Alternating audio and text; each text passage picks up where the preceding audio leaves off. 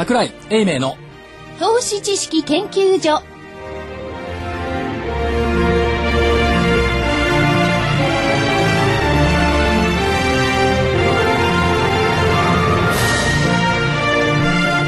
こんにちは、ラジオ日経の福井です。そして、えーこの番組、投資知識研究所の所長、桜井英明さんです。こんにちは桜井でございますよろしくお願いします。お願いします所長、今日は高かったですね。言われなくても分かってますそんなこと 聞いてる方は言われなくても分かってる絶対そうですよね。はい、えー久方ぶりのなんか200円に迫るトピックスが何日ぶりとか言ってましたね上げ。本当にまあずいぶんあの心苦しい思いを日々させていただきました、そうですね。で、えー休み3日、2日なんていうのはたかだか5円しか上がってなかったわけですしね。まあだからどうですか？これで2ヶ月近く続いた FOMC というシナリオが通過したということでしょうねうん、確かに FMC もありましたし、えービッグイベントでしたよね。ビッグイベントとみんな言ってましたよね。もうもうもういいでしょすか？っていうかはい FOMC で覚えておきたいのは、あれが始まったっていうか その FOMC の追加金融緩和策が始まったのは8月下旬のはい。ワイオミング州ジャクソンホールうんうんうん。バーナンキ FRB 議長の追加金融緩和策発言から始まりました、はい。あそこでジャクソンホールというのを読めなかったからこうなったのかな。ニューヨーク支局長の福井さんとしては、ジャクソンホールのホールってどういう意味か分かってます？それいやー、全然知らないですね。これあの、はい。公民館とかホールじゃないですよ。谷。ああ、要するに落ち込んでるとこっていうことですね。そう、ん。谷でバーナンキが、はい。えーっと追加金融緩和策出すって言ったんだから、ん。株価もチャート見ていただくと分かりますけど、はい。谷になってる。うんうんうん。8月末以降ずーっと上昇してきてるんです。よ、はい。でそれのお第一幕シナリオは終わった、ん。っていうことで通過でいいんじゃないでしょうか、はいっていうところ。でむしろこれ誰もあんまり指摘されないんですけどここのところのニューヨーク市場の上昇の背景っていうのは特にここから後はあいつですよ。材料はあいつ。あいつと言いますと、ジェネラルモータース。あ、ジェネラルモータースさんいましたね。いやいましたよ。わずか40セントまで株価が下がって 退場された。そうですよね。GM はい。再上場決定でしょ、はい。18日、まあ決定ですが18日にニューヨークとトロントに再上場の方針、はい。見ましたとか聞きました？一株当たりの想定値段、25ドル。25今申し上げた40セントまで下がったやつがはい。25ドル、でこいつが売れると、はい。アメリカ政府が出している出資金だとか優先株の取得資金っていうのは戻ってくるわけですよ。ということはシナリオとして GM 上場をうまくさせるためには、はい。株価はいいぞって見さしておきたい。うん。うん。うん。っていう陰謀説があるのかないかって別にして。いや、でもその GM に関してはですね、はい。日本の新聞なんかでも小さい扱いなわけですよね、上場が決まった。と紛れちゃったでしょ？紛れちゃったんですよね。結構あれは意味があるんでしょうか？この上昇、ニューヨーク市場の上上昇傾向との間の関連では。いいですか、はい。だってリあのリタイアしたのはリーマンだけで、シティも生きてるでしょ？すごい生きてますね。ね、AIG もはい。返しちゃったでしょ、借金。そうですよね。氷貸しの12%ってええいう返しちゃったでしょ？はい。そうするとあの頃騒がれて、どっか行っちゃったねっていうのは GM だけじゃないですか。うんうんうん。あんだけ、はい。その GM が飛行機で来たとかね、車で来たとか言って騒いでええ。退場したんですけども、あんだけ騒いだ GM が、わずか2年弱でね、再上場してくるってのはやっぱり大きいでしょうね。いや、本当にそうですよ。あの、あの時にはね、完全に、もうまあ確かに事実上潰れたわけですけども、はい完全に潰れたと、もう息の根が止まったとみんな見てたと思うんですよね。やったトヨタだと思ったらたんですよね。トヨタは何？はい。ブレーキが踏み間違いとか言って。あのーまあ、日本の車、車ってのは結構ありますけど、いろんなところでありますけれどもね、リコールをいろいろやっててね。ねだからそういったところを考えると GM の再上場を背景として株価堅調がニューヨークは続いているって言ったところじゃないかと思うんですよね。例え。ばですね、はいえそんなことはないんでしょうけれども、まあ、GM をどんどん上げたいと、え上場の時にですね、そうするとこれからも GM をこの、何もアメリカあ株式会全体で支援する必要はあるのかないのか分かんないんですけれども、あ上げるために、えーそのダウなりなんなりはしっかりした動きをたどるっていうふうに見てもいいんでしょうかね。可能性は高いと思いますよね。で、だから要するにだからジャクソンホールからの復活ですよ。復活。ということで1万ドル台も復活したっていったところ。あともう一つは、じゃあ今年のテーマでいくと、メキシコ湾での事故ってありまして、ね。えやはり BP が一番直接的にははい。損害を被っているっていうことですけども、今日じゃない昨日の日経でしたっけ、欧米石油大手業績回復、アメリカの石油在庫って増えてるのに、はい。欧米の石油大手原油高を背景として業績好調、ということはエクソンでしょ？シェールでしょ？ブリティッシュペトロリアムでしょ、みんな増益基調ということはメキシコ湾の事故の資金も出しやすくなると、事故対策のね。なるほど。で、これはでも、い本当にいろいろこむったのは、周りの住民とかね。お魚さんとかね ね。鳥とかね、ええ。そっちが最大なんですけど、ただまあね増益でね、ええ損害賠償金も出してこれるいや、だからダメ、まあダメと言っていいのかどうなのかね。ええところがみんな、ここのところで良くなってんですよね。そううん。しかも個人消費伸び気味、こういう人そうですね。車売れ気味売れ気味富士重工スバルなんか北米で車が売れてるから 国内でレガシーなんか見ないのにそんなに北米で売れてるのかよと思わず言いたいんですけどいや、でもですね、あの、中間選挙の結果なんか見てみますとね、はいあるいはその、報道なんか見てみますと、アメリカ人はみんなこう怒ってると。ね。で何を怒ってるかっていうと、先行きの景気の見えないこと。悪くなるのにその割にはいいじゃないかって感じするんですけどね。でだから、え11月はブラックフライデーでしょ、から12月にかけてこのクリスマスでしょ、はいハロウィーンだってガンガンやってましたよね。ということはちょっと消費してますよねっていう話ですよ。はい。で他人の芝生隣の芝生はよく見えるんですけども、はいそれ以外にも国内だって悪くないですよね。そうですよね。だって日立え20年ぶりの上期純利益最高です。よ。から鈴木え。はい。47%増益、住友電工、はい。スマートフォン向け電子部品工場中国で建設、これ多分ですね、はい。今年の前半ねスマートグリッドって言ったじゃないですか。おっしゃってましたね。私も言いました、えスマートグリッドは今年の前半であの新聞の紙面とかテレビからふわーっとこう消えたでしょ、で最近出てきたのはスマートフォンが出てきたでしょ。え。まあ、スマートフォンは宣伝で見るぐらいですよ。だからおな同じスマートでも、グリッドからフォンにテーマが変わったのかと。はい。スマートフォン。だって私だって au の今度のスマートフォン買おうと思ってるんですよ。ああ。なんかいいいいことがあるんですか？僕全然わかんないんですよ、こういうところ。え？すごい。だってあのネットがしやすくなるしインターネットいらなくいらないっていうかパソコンいらなくなるしうんどこにいてもツイッター見れるでしょ？まあそもそも福井さんツイッターもやってないと思いますええ何もしてないんですよ。すごい便利。じゃあ本当にもう携帯がパソコンと同じように使えるってこと？そうです。パソコンいらなくなっちゃいますね。そんなこと今更言わないそんなこと今更言わないでください、はいでえっ、と、今日は11月4日。えい。今日11月4日って実は上げの特異日なんですおお。まあそれはそうとして、はい。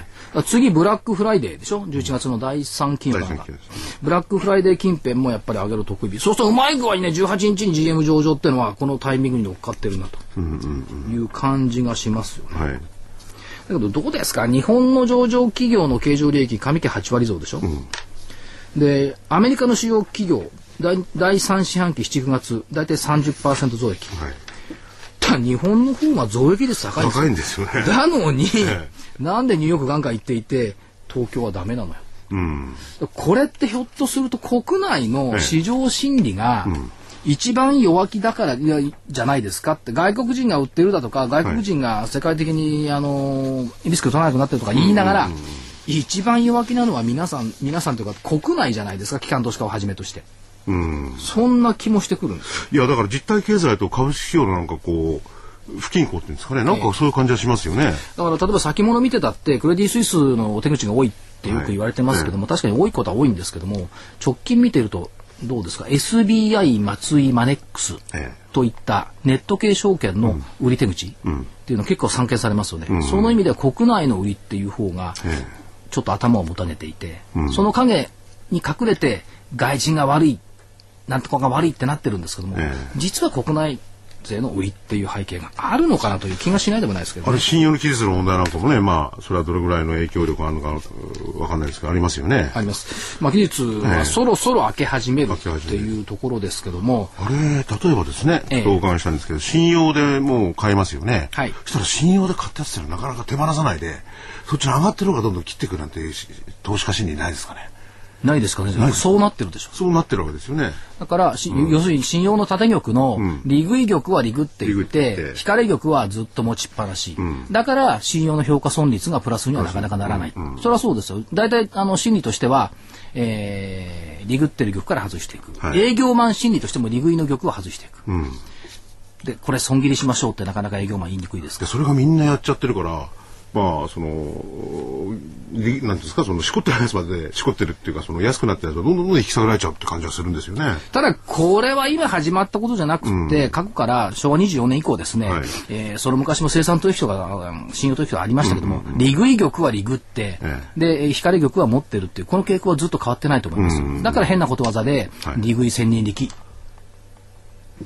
ていうのがあるでしょ。変なことわざって変ですけど、はい。これは、その昔のね、証券営業マンが利食いしましょうっていう時に引用してから利食い千人力。はい。っていうことだと思うんです。決して利食い千人力じゃなくて、本当は上がった株、上がった玉持ち続けた方が多分効率いいんじゃないかと思うんですけど、そうですよね。うんで逆に光玉を先に切っちゃった方がいいと思うんですが、なかなか心情としてはやりにくいうん。っていうところはあると思いいや、そういうことになりますので、ちょっと長くなっちゃうんですけども、その、いいものがもともと売られたんであってね、はいまたこれからポンと跳ねる可能性ありますよね。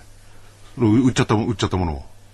売られたもの売がられたものがね。あると思います。だからそれはどっちかというと変なカタカナでいやアンワインドでしょ。巻き戻し。き戻し。売られたものが買い戻され、ん。買われたものが一旦利食われる、はい。その動きもん。過去からずっとあるんですよ。要するに視点を変える、はい。だここまで FOMC で2ヶ月ぶっ走ってきたんですから、うん視点を変えないとマーケット飽きちゃってるから、ええその視点の変化っていうのがちょうどこのタイミングに来てるんじゃないでしょうかっていう感じがしますね。なるほど。視点を変えるってことになると、我々つ常にですね、常にというか、いつもいつも東京市場、はい日経平均なんていうことを言っちゃいますよね。はいちょっと今日は視点を変えるのもいいですよね。うまくまとめますね。福井さんらしくないいやいな。やそれで、えー今日のゲストはですね、お一方目なんですけれども、えー大阪証券取引所株式会社ですもんね。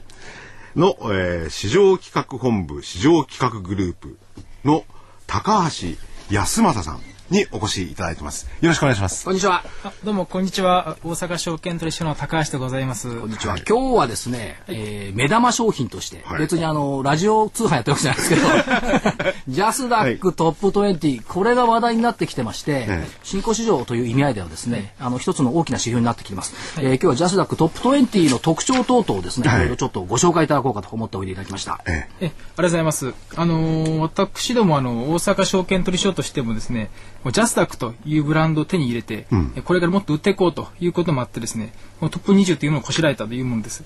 あのなかなかあの証券取引所っていうとですねお堅い仕事やってるとかですねもしくはあの好きなもん作りやがってということもあるんですけどもあの私どもやっぱりあのモラルモットーとしてはですね、ええ。商品化した以上は物を持ってくると、はい。実際に世の中に役に立つものを作っていきたいとええいうこともあって、あ今回トップ20はそこにこだわって作ったものです。はい。どういうこだわりがあります、はい。まずあの一つインデックスのご紹介をしていこうと思うんですけども、はい今皆さん多分ですねジャスダックっていうとですね日経ジャスダック平均があると思うんですね。ええはいでそしてまたジャスダックインデックスで最近今知られていないんですけども J ストックインデックス3つあるんですね。はいでさらに4つ目としてトップ20があるということもあって、なんで4番目かというふうにお思いになる方もいらっしゃると思うんですけどもこれからですね面白い話がありまして、はい日経ジャス平均もジャスダックインデックスも J ストックインデックスも全部ねヤフーの影響をすごい受けるんです。ええ。もう一番ひどいので言いますとね J ストックインデックスなんていうのはヤフーが36%のウェイトを占める。おー、3分の1以上。そうなんですよ。でヤフー指数ですね。そうなんです。ええ。これはね、ヤフー指数言っても過言ではないというえ指数になってまして、まあ、これで商品作れ言われてもですね、もう誰も作らないと。はい。もうもういいわと。もういいと。まあ、そこで私もあの、どうにかこうにかしてですね、実際商品作りたいと思って、もうそれこそ日本、あの東京中の投信会社回ってですね、はい。なんとかあの ETF をこしらえてくれとええ。いうこともあって、えーその ETF を前提としてトップ20というのを作ったというものが今回です。じゃあこれは高橋さん手作りですか、まあ、実際には私とその若者がですね、あの本当にエクセルに向かいながら作った手作りの商品でして、でそれがじゃあ4つのうちの1つ目1番目になってくる可能性の方が高いですよね、でもね。そうですね。正直あのもうかなり手前ミスな言い方なんですけども、はいええ。あのやっぱりさっき申し上げましたように実際に商品になるとお趣味のじ世界ではなくて実際に実益があるということで言うと、もうトップ20、まあ、これからご紹介いたしますけどもお最も実益にかなうんじゃないかというふうに考えています。そのあたりはどう、じゃあご説明いただきますか？そうですね。はい。あのーまずですね、えージャスタックの市場を少しご紹介しなきゃいかんと思うんですけども、まあ、ジャスタック何銘柄あるかというと、1000ちょっと超えたぐらいの銘柄があるんですね。で、ところがですね、値付き率70%切ってる市場ですんで、はいなかなか値が動かない。とええいうかですね、動けないんですね。えもう頭の中にもう一回べてもらったら分かるのが駐車場ですね。はい。もう駐車場の中に車が1000台ドカーンと座ってるわけですよ。どいてくんないと止めらんない。そうなんですよ。ええこのうちですね、1日動くのがね、せいぜい半分もないわけです。ええもうこんな市場で1日の値段出せって言われてもですね、それは昨日、一昨日の株価持ってくる銘柄が圧倒的に多いとええいうものもあって、一体全体株価指数なんなんだこれはと、ええ株価在庫指数かとあなるぐらいになってしまってるわけ なるほど。で今回はトップ20っていうのは動く指数、はい。元気な指数を作ろうということもあって、今までの中で一番ボラティリティが高いです。はい。一番値動きする。まあ、言うなれば、言うなればですね、日経平均やトピックスに比べると、売買して楽しんでみようという方にとってはプラスになると。特にディーラーさんとか、はいもしくはあの、まあ、個人投資家の中でも切った貼ったされているような方にとっては、ええ一日の中で飯が食えるという商品を作っていこうというふうに考えていますとい。うことは、超短期投資にも向いてくると。おっしゃる通りです。いうことですねはい。私どもの計測によると、オブラディリティは日経平均を超えていますので、はいえー日経平均のお指数だとか、あの、ごめんなさい、指数先物とかあ ETF でやってらっしゃる方からすると、同業、もしくはそれ以上の収益を期待できる可能性があるという商品に作り上げることができると今。日経平均の先物のボラだって、ヒストリカルで16ポイントぐらいでしょ？そうですね。だいぶ下がってプライドで25ぐらいですから、実際、感覚としてはあんまり動かないっていう感覚動かないですね。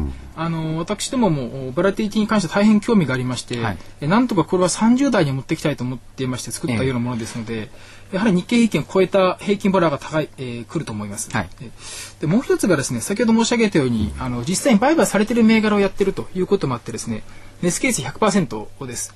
あのこれやはりあの今のジャスタックはにまあ株式在庫市場といっても過言でない市場ですので、はいまあ、そこを在庫から流通市場に変えていこうと。まあ本来そうですよね。そうなんですね。え流通市場の割には流通してないじゃないかとええ言われる市場をですね、ちゃんと動かしていこうというのがトップ20のやり方です。えなるほど。まあこういったこともあってですね、今回選んだ20って言いますのは、もしかするとですね、なんか人によっては、俺おかしいなと。ジャスタックの中でも時価総額の大きいの入ってないじゃないかとええいう方いらっしゃると思うんですが、おっしゃる通りでして、時価総額で選んでないんですね。はいなぜそうかというと、時価総額って言いますのは成長しきった会社の指標なわけですね。ええ言うなれば、成長した大人の指数なわけです。はい。あところがジャスタックっていうのは、まあ、中学校、高校、大学といったような、まあ、銘柄多いわけですから義、務教育終わって、これからさあ世に出ようと。そうですね。よっしゃ、出ようというええ会社にとって、さあ、時価評時価総額を評価しようと言ってもですね、それはちょっと待ってくれと。ええ僕たち成長中だよと。はい。そんな出来上がったものを評価するなよというのがええ多分おっしゃるようだと思うんですね。はいそれは全く私も同じでして、やっぱり成長中の会社でしたら時価総額じゃないと。ええやっぱりあの、私の見てますのが、そういったところよりは、あ実際の株券の値動きがどうなのかとはいいうところとか、あと一つ、これはね、あの、今日実は初公開なんですが、何でしょう？あの、レンディング、つまり仮株ですね。はい。あの私ども見ている一つの基準の中に仮株があります。実際にあのマーケットで株を執行しようとする時のお証券会社の動きって言いますのは、はい普通お客さんから預かった約定に対しては仮株でもってええその玉を手当てするかもしくはヘッジのために、えー逆に売りをかけるわけですね。はい。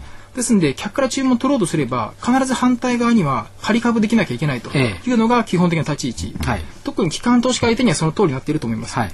ところがジャスタックは株が借りれないとええ。いうのが提出だったんですが、ここをですね、証券取引所が各上場会社一社一社回って、ええ。社長株を貸してほしいと、はい。頼むと、お御社の株がないと、ええ。株売買できないんだよとはい。いうふうにお願いして株を借りました。えまあ、こういうこともあって、トップ20っていうのは、すべての銘柄で株の貸し借りができるような銘柄になっています。。福井さんなんかあまりご存知ないと思いますけども、はいええ昭和に30年代ぐらいは株が出てこないと相場ができなかったんですよ。ああ要するに値がつかない値からね。その意味では今のレンディングストックっていうのは非常にいいご指摘ですよね。まあ、そこなんかあの、おそらく日本で初めての取り組みだと思いますし、まあ、社内でも、まあ、権限額ありましたけども、やはりこう座っていては仕事にならないと私は思ってますんで、まあ、できるだけですね、あの、クソが減らして東京中回っても株を集めてくるということをやって、今回のインデックスは作ってます。歩く取引所になってしまいました。すごいですね。これだ、要するにあの、ごめんなさい、言い方が悪かった。指標性というよりも、その動きが大きいものを選んだと考えてていいわけですか？あ、あのーもうちょっと言うとですね、はい売買しやすいあ、失敗はしやすいものね。指標という要するにあの実際のん。売買できるターゲットうんそういうことを考えてそうです。創生したんですよね。え。その通りです。ですので、トップ20で言い方しますけど、何のトップだと言われると、売買しやすいトップ20です。ええ。うん。そういうことです。時価総額でもなくて、売買代金でもなくて、売買しやすいしやすいものトップ20というような観点で選んでますんで、うんはい。かなり今と変わったような視点で選んでます。だから本当は個人投資家の方ってリクイディティ流動性っていうのはあんまり考えられないんですけども、機関投資家の場合流動性っていうのは非常に大きなポイントで、自分で買った銘柄自分で売って首絞めないような流動性のある銘柄しか扱えないんですよね。そうですね、ええ、おっしゃる通りですね、まあ、個人の方も最近はそういう傾向ありますけども、なかなか養育所の金持つやつ少ないわけですね。まあそう考えた時に養育養育所の株持つか持つなと言われますんで、やっぱり今日買ったら今日売っていくというような市場においてちゃんと利益出るようなものを作りたいということで今回は作ったと。いうものです。何かあった時に売買売りを出したとして、出来申さずだと困るわけです困りますよね。常にいつでもできるっていうのが最低条件です投資のね。おっしゃる本当その通りねです、常に金にしたいっていうのはあれですよ、これ。やっぱりあのし証券取引所って言いますのは売った買ったが簡単にできるからこそ証券取引所で抜行していただいているわけですから、はい。売れません買えませんまた一旦買っちゃったら二度と売れませんなんてものはですね売っちゃいけないわけですね、えそれはもう売っちゃいけないと。やはりきちんと売りも買いもやりやすいものを売っていきたいというのが私ども本当のお願いですので、ええ。それを今回実現していこうというものです。まあちなみにあの、はい。トップ20、い、ろんな新聞でですねあの ETF が出るやら投資信託出るやらって話がありますが、ええ。あのまあなかなか言いづらいところあるんですがおそらくですね皆様のご期待にはお答えできるよだと私は思ってますのでえ相当近いうちにですね、はい。皆様が期待されているものが出てくるんじゃなかろうかと、はい。おぜひあのこのラジオ日経もしくはですね、えー日経新聞ご覧いただきますとおっというようなあ記事がそのうち出るんじゃないかと思っております。楽しみな商品に期待したい。ねえ。ぜひそういただければと思ってで、ます。今度はあれですよね、その20銘柄ありますし、やっぱり指数とは言いながら、それぞれの企業が構成した指数ですから、はい。その顔が見られるようにね。そうですね、やっぱり企業さんとかにもね、どんどん露出していただいて、えーうちはトップ20に入ってんだよっていうのをね、どんどん言ってほしいもんですそうですね。ええあの来週以降この番組でもですね、できる限り多くの上場会社社長を連れていきたいと思っておりますので、はい。ええあの生の声を伝えてですね、うちはこういうとこ頑張ってるんだと、何やってる会社なんだと、みんな株を買ってくれとえいうことを訴えてかけていこうというふうに考えてます。いや、高橋さんがね、足を棒にして、足を使って、こう、会社のチェックもやったんでしょうからね。いいもうある。すごいですよね。ラジオ日経の福井さんの靴なんか減ってないですから、ね。くっつけるのもったいなくて。い や、それは冗談ですけれども、でもそういうところまで加味して、なおかつ、まあ、投資家の方がですね、その、扱いやすい、すねまあ、非常に動くそう。ですなおかつ、まあ、その銘柄で言えば、はいあー言葉あー適切かどうか中学生ぐらいでね、はいこれからどんどん成長していく銘柄で、そしたらまた20が入れ替わるんですよね。そうなんですね。ええいずれやはり中学生のままじゃいきませんから、中学、高校、大学といって、大きくなったねという場合にはですね、当然あの入れ替えもやはりあります。まあ、ただあの、すぐ明日、明後日入れ替えるわけじゃありませんので、ええ今のところご安心して投資いただけるようだと思ってええます。そうですね。今日は、今日はプラスです。1259.85ポイント。プラス4.50ポイントです。ね。今日は多分日経ジャス平均も J ストックも下がっていると思いますので、あの、トップ20だけはプラスだと思います。やっぱりね、流動性といったところがね、やっぱり人気があるんですよね。そうですね。やっぱりう動かないと面白くないんですよねそうおっ。動かない面白くない。そうなんです。動かないとダメですね。とにかく動いてくれって感じなんそうですよそうね。です、そうです。うん、その中で動きの中で、やっぱり利益が投資家取れるわけですからね。その通りですね。そうなってもらうと、この高橋さん偉い。とんでもない。頑張って。高橋トップ20にして。もう多分売れないとダメですよ。いや、まあ、これね、ああの、ジャスダックトップ20。はい。まさに、えーなんですか？その、上場の登竜門にもなるし、え。なおかつ、まあ、指標にもなればいいんですけれども、とにかく、えー投資家に利益をもたらす、あるいは楽しみをもたらすええ指数ですよね。そうですね。使ってもらいたい。うん夢があるような指数を作っていこうと思ってます。はい。今日はどうもありがとうございました。ありがとうございましたえー今日は、あーまず一人目のゲストなんですね。えー大阪証券取引所の市場企画部の高橋康正さんお越しいただきました。ありがとうございました。えどうもありがとうございましたえまたこの20社の社長なんていうのをぜひね、お越しいただいて、どんな会社だなって聞きたいですよね。はい。はい、どうもありがとうございました。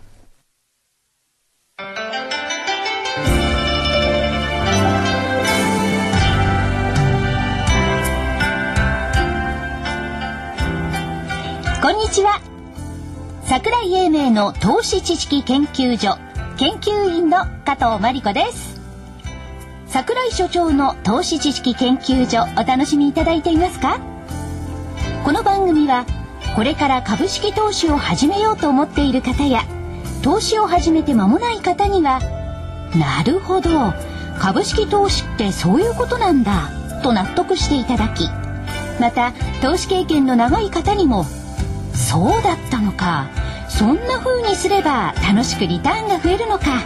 とはたと膝を打っていただきたい。そんな番組です。投資知識研究所の桜井英明所長は日本の株式の中心地兜町など世界のマーケットカタリストと言われています。カタリストとは英語で触媒のことですが桜井所長は株式市場と個人投資家をつなぎさらに触媒のように市場と投資家が良い連鎖反応を起こすよう願っていますどうぞこの番組桜井英明の投資知識研究所をお楽しみください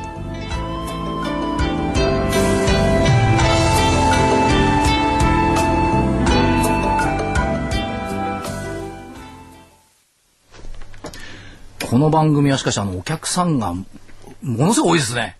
多いですよね。なんでこの狭いスタジオに本当にたくさんの方をおいでいただきますけどね。あの、実はここ本当狭いんですよね。いや、実はってもう多分写真で見たら、どっかパシフィックゴルフさんかなんかので見てんじゃないかな、スタジオの模様ね。狭いんですよ。はい。で、で、僕とね、所長が抱き合いながらやってるぐらいですもんね。やめてください。はい。せめてかとまりちゃんにしてる。それはそうとして、えっ、と、二人目のお客様、おいでいただきました。今度は、ちょっとガラッと視点を変えて、はい。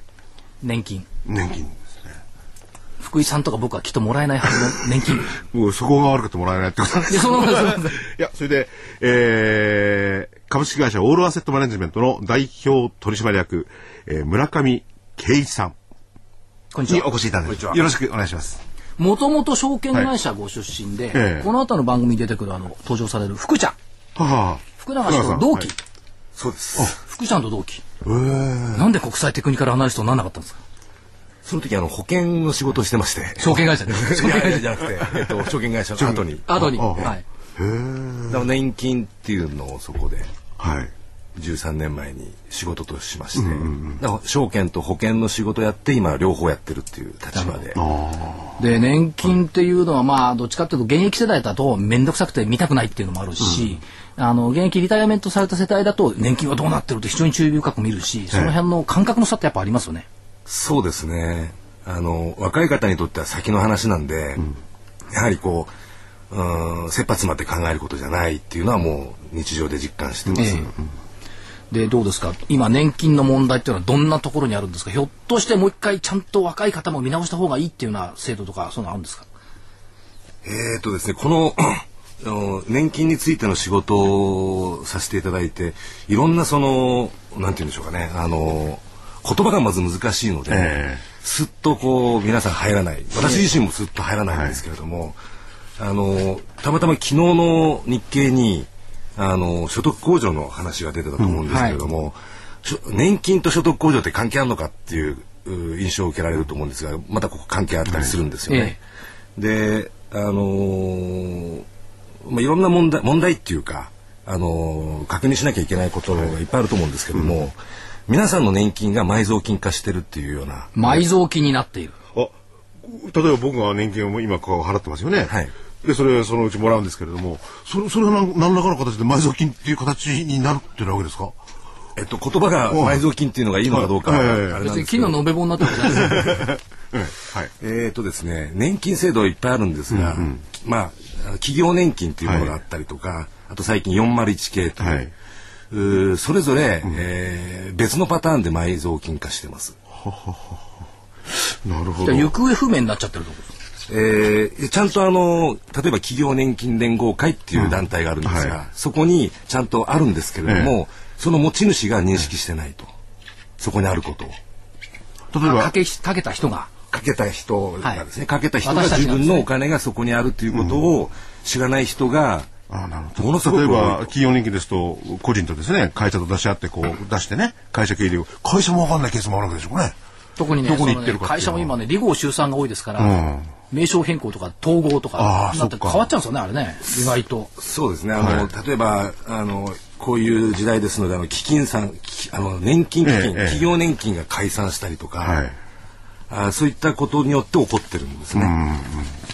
あ、そうか。で、国の方がね、要するに、ざ年金だどうのこうのって、それはあの、いわゆる基礎年金って言われてる老齢年金ってやつですから、名前が難しくてわかんないんですけど、それをいろいろやってますけども、それ以外に個人で、あるいは企業と一緒にやってる部分も、わかんなくなってるのがあるわけですか？えっと先ほど企業年金と 401K のケースがあるということを申し上げたんですけれども、えー企業年金の例でいくと、はい。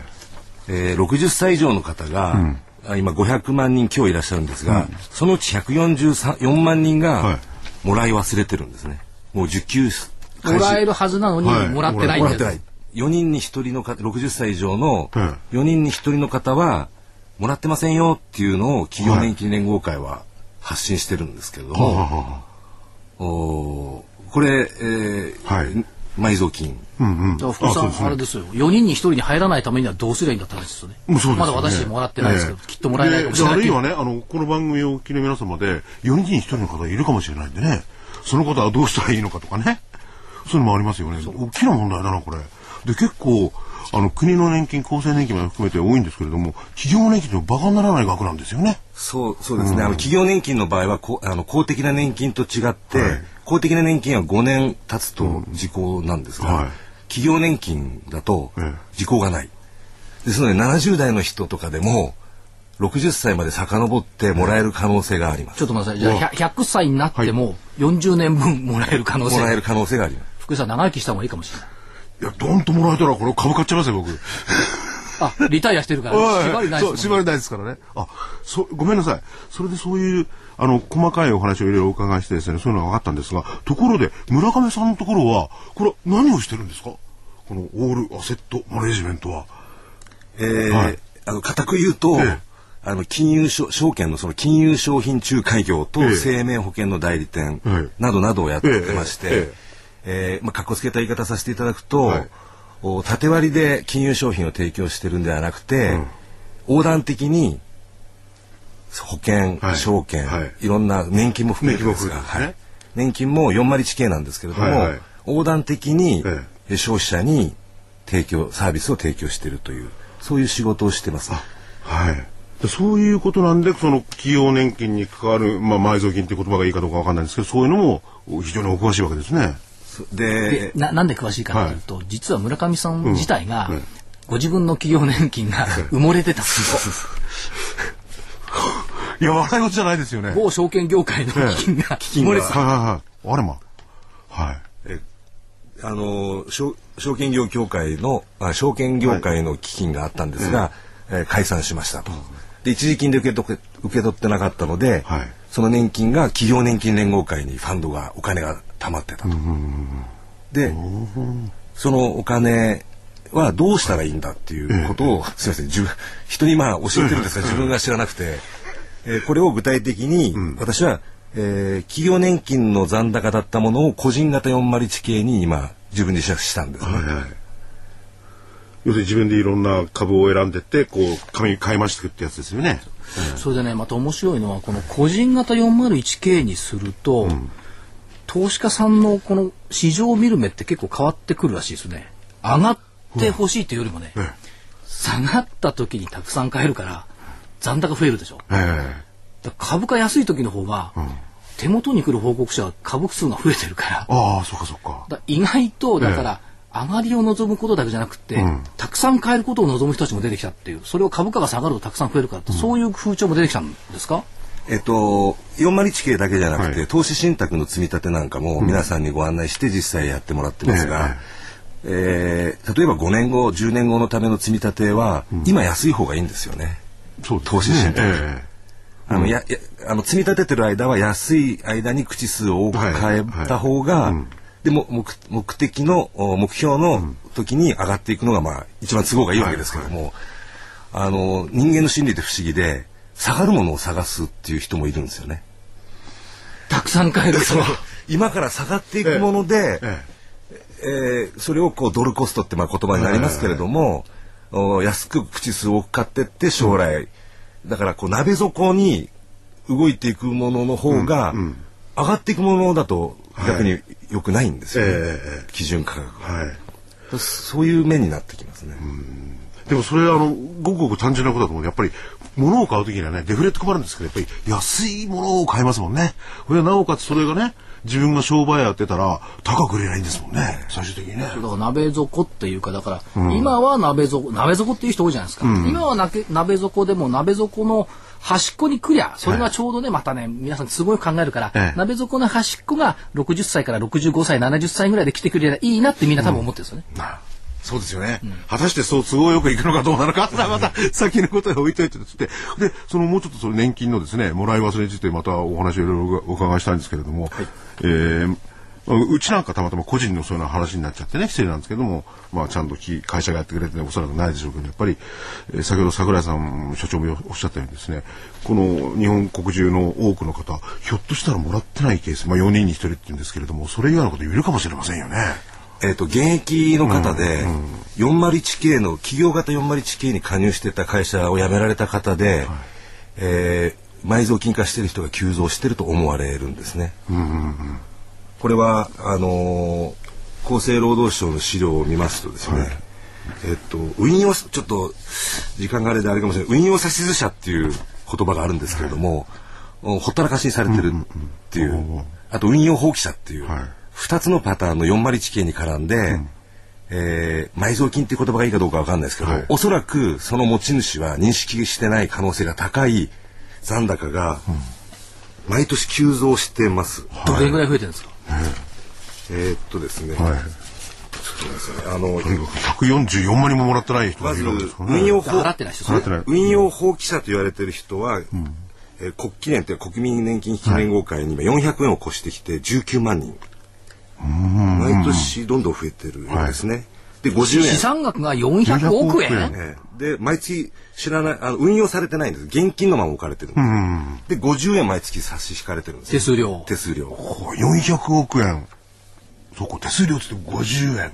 すごい額ですね。差し引きのだけどね。運用放棄400億円って結構な額ですよ。はでこれが一つの埋蔵金なんですよ、はい。もう一つは、ここの国記連に行かないで今までの企業年金企業型の401系の個人型に変わっただけ、い。はい。これも認識してない可能性が高くて、はいこっちはですね業者によるんですけれども、毎月300円から400円引かれてるんですね手数料。手数料で毎月400円引かれたら年間にしたら5000円5000 1000円円。そのうちだから元本なくなっちゃう。でこちらは10現金だから18万人はい。18万人。これ毎年万人単位で増えてるようです。定職者が多いですから。ああ、そうですね。ですから、まあ、私の仕事はいははい。こういった方によく出会うんですね。でそういう方4に人に1人だからさ、出会うでしょうよ。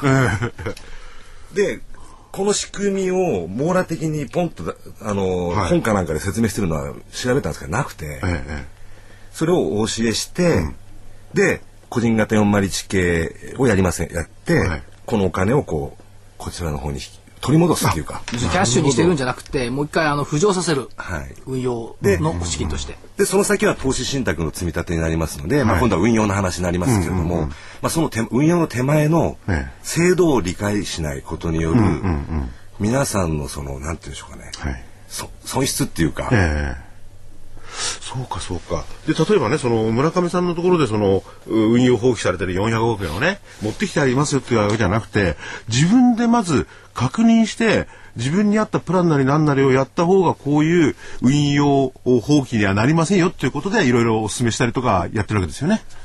あのーどこに問い合わせていいか、うん問い合わせていいかこれわからないんですよ。これ自分でやんないとやっぱ無理なんですよ。うん無理ですよ他人にお願いするってわけにいかないし、やっぱ本人のもんですからね。そうですねで特にね、さあの所長も言ったように、その転職なんか最近増えてきてますんでね、フォローできないとすれば、むしろそのオールアセットマネジメントに電話かけて、じゃあ俺月々ここね、金があるんだったら、年金このね、払わないで、払わないってことないですよ。公的年金払ってくれた方がいいんですけれども、自分でやってく、積み出してくれよ。で、401系のいろんなプラン教えてよっていうことでもいいわけですよね。はい。それ無料ですか？えっと、相談ですか？はい。えっと、思わず言っちゃうそうだするつもりだ。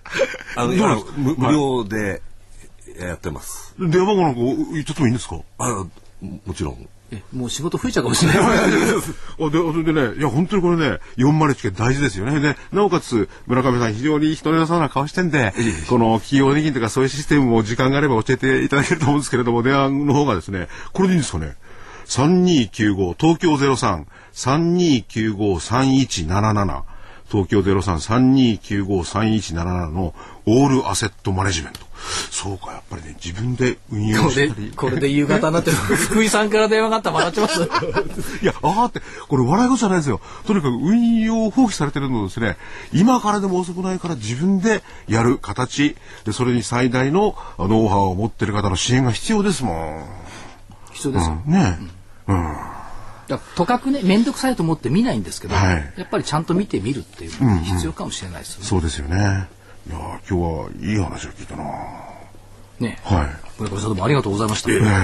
ありがとうございます。狭いほど汗かいちゃってる。いや、あの、オールアセットマネジメント、えー代表取締役村上圭一さんでした。えー、401系のいろいろご相談はぜひということですよね多分。福井さんから後で電話行くと思います。相談ただですよね。はい。はい。ということで、ちょっとありがとうございましたはいありがとうございました。はい。えー、そば論に話戻りましょう。今日、なかなか、あの、内容濃いですね。ね。はい本当皆さん来てくれるんで、えー、もう嬉しいですけど、ね。はい。男性しか来ませんね。来ないですね。なんででしょうね。おかしいな。んか我々は女性から避けられてるんでしょうかね。そうかもしれない。まあ、それはそうとして、来週の見通し。はいじゃあね、今週の見通しは、外れてないですよね。えーと、そうあ、ですね。外れたんだ。え？ザラバで瞬間下値切ってるんです瞬けど。間だけでしょ？えっと、下限が9199円、9月15日の為替介入直前安値、はい。上限9716円、えー10月7日高値、このレンジでは一応終わりました。はい。で、10月1日の終値9400飛び4円。23銭は上回れず、これがん外れてるんですよね、月足陰線はい。になっちゃいました。で、今月の宿題は11月1日の終値、9154円、こいつを上回れるかどうか、今のところ上回っております。やっぱり大きいターゲットは10月の S q 値、これ異常に上がったんですよね。9692円。はい。こいつを奪還しないことにはまだ本格的な相場ということはまだ言えない。ただ一応奪還したとすると、はいえー、9716という上限というところがあるんですけども、S q 値がポイントといったところ。スケジュールを見ていきますと、雇用統計、はい。明日の晩、はい出てきます。まあ ADP が悪くないんだから悪くないんでしょうよ。って言ったところ。それから週末、京都で APEC の財務省会合。はい。と、アメリカの夏時間終わります。1時間遅れるから朝ちょっと起きるの遅くしてもいいのかな。そうですよね。今朝なんか4時ぐらいに目が覚めて、真っ暗ですよね。真っ暗。うん。年取りましたよね。ついつい目が覚めちゃうんでしょそう。っていうか、いや、FOMC の後の、気になって。うん、相場どうって思ってみて、い思いのほかに、お私が起きた時間には動いてなかったんで、まあその前には動いてたんですけど、んまあ着地したなという格好でしたね。でオバマさん大、オバマさんインドに訪問します。はい。月曜日、携帯電話の契約数の発表になります。それから、景気動向指数と、アメリカの3年国債入札だ。来週アメリカまた国債の週なんですさばっかりがある感じがしますけどね。だって GM の株買ったら移動しなきゃなんなかったから国債、3年国債入札。はい。で、加えて言っちゃうと、お9日火曜日が10年国債、から10日の水曜日が30年国債、また合わせて10兆円から20兆円近くやるんでしょう。先週はなかったんですだからニューヨークしっかりしてた。はい来週は国債の入札になるから、ちょっともたつくかもしれない。というシナリオの一部にはなってくるでしょうか、どうでしょう。それと、これは興味あるのが、さっき言った、その、スマートグリッドからスマートフォンになりましたよねっていう、アメリカの ATT が Windows Phone 7搭載のスマートフォンを発売します。はい。これ199.99ドル、要するに200ドルだから、えーっと1万8000円？そうですね。日本に比べりゃ1万円から2万円安く出てきますよねって話ですよ、円高効果もあって、ああ。あっちで買ってきてこっちで使えるかって使えないですもんね。いろいろね。キャリアの問題があるからね。そうキャリアの問題、だから円高だから安く感じこれ200円だったらはい。1ドルね、ええ4万円じゃないですか、高いんですよ、80いくらだから、はい。えー、1万6、7円で済んじゃうっていうのは、円高効果で安く買えるっていうのもあるんですけども、まあそれが出てくるんで、テーマとしては Windows フォンのスマートフォンっていうのは出てくるでしょうかどうか。から9日火曜日、国内10月のマネーストック、どうせ日銀はジャブジャブにやってますから、プラスでしょう。から交際機会受注と景気ウォッチャー調査。はい。えー10日の水曜日、横浜で始まりましたよ。おまわりさんたくさんいますね。すごい APEC 閣僚会議。うん。はい。だって、なんで横浜にね、北海道警とかね、あとどこ、大分県警とかね、いるんですよ。いや、と都都内でもね、横浜はちょっと離れてるんですけれども、ええ都内でももう地下鉄の警備なんか厳しいですもんね。すごいですよね。で、これがずっと続くでしょ？はいあとアメリカは貿易収支。はい。それから中国の貿易収支が、あ出てきます、まあそんなに影響を受けないと思いますけれども、それから MSCA の定期見直しの発表、オバマ大統領来日。はい。これ、オバマさんは鎌倉行って抹茶アイス食べるんですって。他にやることあるだろうと思うんですけど。ね、広島だなんだかんだっていろいろね、望んでる方もいらっしゃるのに、抹茶アイスはねえだろって感じしますよね。か鎌倉の大仏行って抹茶アイス。これがオバマ大統領の。そりゃね、アメリカの国民から見りゃ、こんな大統領に任せらんないよね。日本に行って何するんだ？抹茶アイス食うのか。それじゃまずいですよ、やっぱり。そう、鎌倉の抹茶アイスも美味しいんですよ。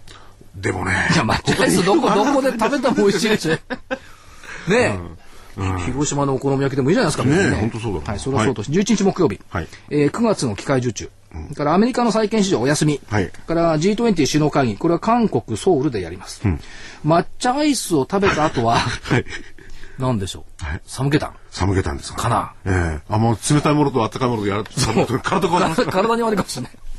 えー、12日金曜日、オプション S q はい。えーミシガン大学のどうでもいい消費者信頼監視数、ユーロ圏7、9月の GDP、はい。それから各種中国の経済指標が出てきます。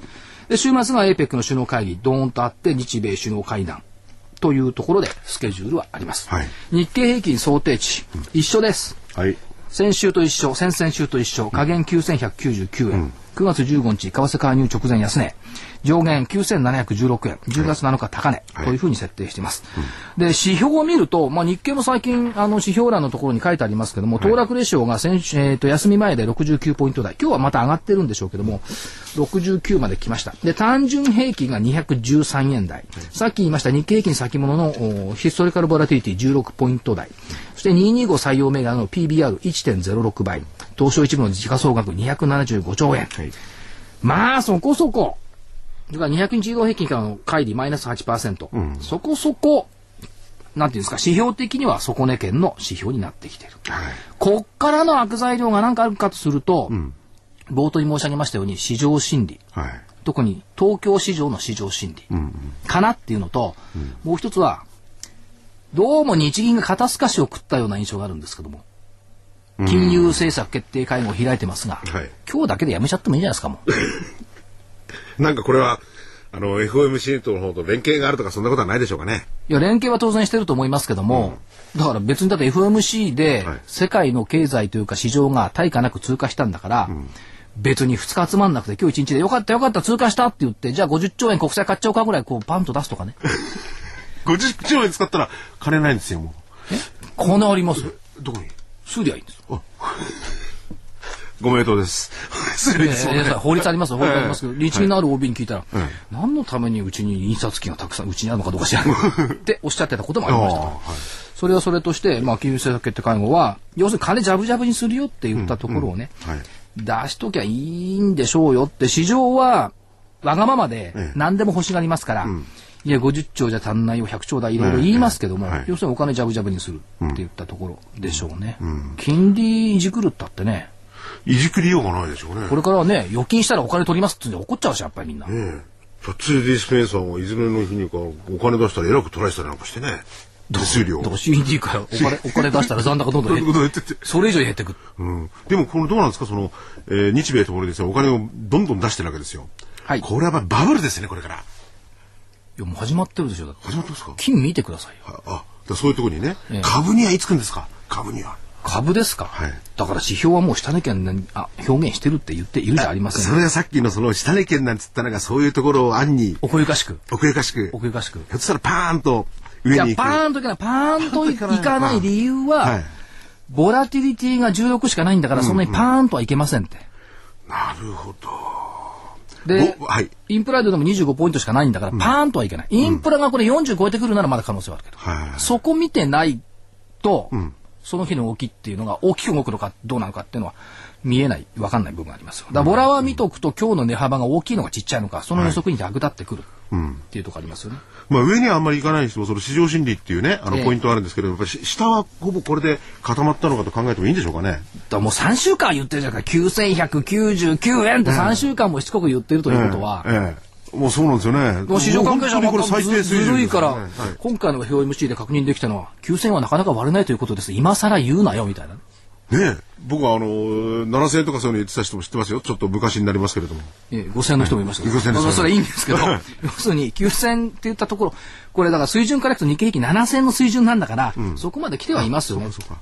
はだってトピックス年初来安値更新したでしょ、はい。はい。えー休み前に、って言ったところですから、そこ、指標的にはそこそこ来てる。あはい。あとね、休み前にね、日経新聞の夕刊見ててびっくりしたんですけど、一面トップ。はい。これはびっくりしました。個人の投資株に回帰。あ勇敢でしたね夕刊。勇敢見た瞬間に、個人の投資株に回帰。おすげえなと思ってすげえなと思ったら、はいニューヨーク発。中に、投資信託のお金が株式市場に流れ込んでいる。ニューヨークで。債券に投資ししていたアメリカのマネーが、投信に流れ込んでいる。じゃあ、こアメリカじゃないって、日本の新聞のトップで個人の投資株に回帰って書かれたら思わず、ほっと思うでしょ？おいで、おまけに日本については付け足し、日本はこうした流れからは完全に取り残されている。だったらそっちを見出しにしたらどうですか？いや、それはもう日経前に書いてるんですよ。市場理さあ、だそ、それをあれだ、あのー、免罪符というか、あの、逆にもう一回書いたんだ。しかし、明らかにはい。誤解と錯覚、招きかねない。よく読めば、ニューヨークからの記事でしたよ。ね。おおなるほど、アメリカすごいな。こんなもん日本の方がもっとすごいんだからもっと高くなんだかと思ったんだけど今日、あの、夕方、青山学院って大学院であの、講義年に一回のありますので、ええこういう見出しに騙されちゃいけないっていうのをやろうかと思う。あ見た瞬間にはい。個人の投資株に回帰。ん。うん。でもこれ書いてあったから、はい。はい。今日まあニューヨークも堅調だったし、休み中、それから日本の株式もまあ200円近くの上昇、まあはい。大幅とは言いませんけども、免罪符でしたよね、株価が上昇した時に。はい。ずーっと弱気の論調だったのが、うんうん。個人の投資、ニューヨークとはいえ株に回帰ってのがあったから、まあ免罪符というかなんていうか、合ってたんじゃないですか。合ってた。ニューヨークでは、ニューヨークでは。うん、確かに。日本でもとりあえず合ってるけれども、そこまではずるずるずるずる下に行かない感情でできてて、その辺をどう見るかってことだけですもんね。そう。あとは、アノマリーが1個できて、はい月曜日でしたっけ？先物がいきなりパーンと買われて、1000円高したら。火曜日だったかな？あ、かいやあ月曜の月曜日でしたね。このええ1.00ええ先週じゃなくて、この4日前ね。そうそう。これ久々に、買いのええ乱高下ですよ。ああ。今まで、乱高下とかご発注ってみんな売りだったでしょ？はで、その後株価下げてきたじゃないですか。えで今回は買いの乱高下だったでしょ？ええあれって今日の200円高のひょっとしてサインだったみたいな。コンピューターがひょっとして悟ったんでしょうかみたいな。えああ、なるほど。すごかったですよ。寄り付きの商い2600万しかないのに、はい。30秒の間に1万枚やりましたからね、先物。あれは為替と同じように、ひょっとしたらご発注なんていうんじゃない？ちゃんと買いが入ったわけですね。いやいや、ご発注かどうか誰も何も言ってるかわからないですけども、少なくとも商いはできた。うんうん。システムって、はいコンピューターって最近全、あのー人工知能になってて、なんか予知してるのかなってなるほどって別に僕は仲間バカにしてて、そんなことないじゃないですか。人人間がなんかもう人間の方がすごいですよ。ああの時ね、あのメルマガに書いたのはね、はいこれは技術の木に家計の、はい。はい。いい印と見るべきじゃないか。微妙だとは書いたんですけど、そんな感じがしたんですよね。やっぱりね、あの、所長は、あの、市場に長いから、そういうところでいろいろサインを受けるんですね。そうそう。そうなんですよ。それが、えなるべくいいとこばっかりサインを受けるっていうのは、いい性格ですよね。いい性格でしょ？昨日テレビ見てたら、ええ銀閣寺が出てきて、はいえーあれ誰でしたっけ、えー、足利義政。は要するにね、月、月を好きだったらしいですよ。で、歌が紹介されてて、板守る月こそ夜の主なれ。はい。あれにし、ままの梅雨のふるさと。なで、この、梅雨を株に読み替えると、はいあれにしままの株のふるさと。だから月ってもともと地球の惑星でしょ？はい。だから地球を現物とすると月は指数の先物みたいなもの。うん。だけど月に支配されている夜はい。っていうのがすごく不思議だという感じはしましたけどね。で、地球は月の動きをある意味反映するでしょ。はい。でマーケットも外さっきも言った外人の投資心理じゃなくて、東京市場の市場心理が反映してる。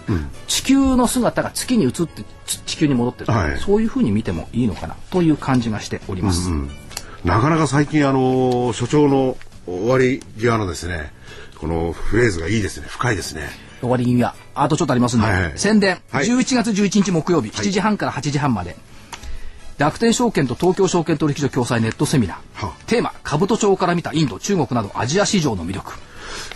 さっきの高橋さんにそそのかされて中国のセセミナーをやったら、えなんかインドと中国ばっかりになってきちゃったんですけど。あまあそういうのやりますこれ日本、インド、中国って行きたいもんですよね。日本もぜひ、この、加わだからりたいですよね。兜町から見たって言ってるじゃないですか。まあその辺が違うな。いいぜひ、ああの、行っていただきたいですよね。いやいやネットセミナーですネットセミナー、あそうかそうか、ネットセミナー。はい。ね、兜町から見たインド、中国。どうやって見るの？はいいやいや、それはもう、所長が見るわけですよ。それしかいない。ということで、今日はもうそろそろ時間になりました。はいはい。今日はどうもありがとうございました。失礼しました。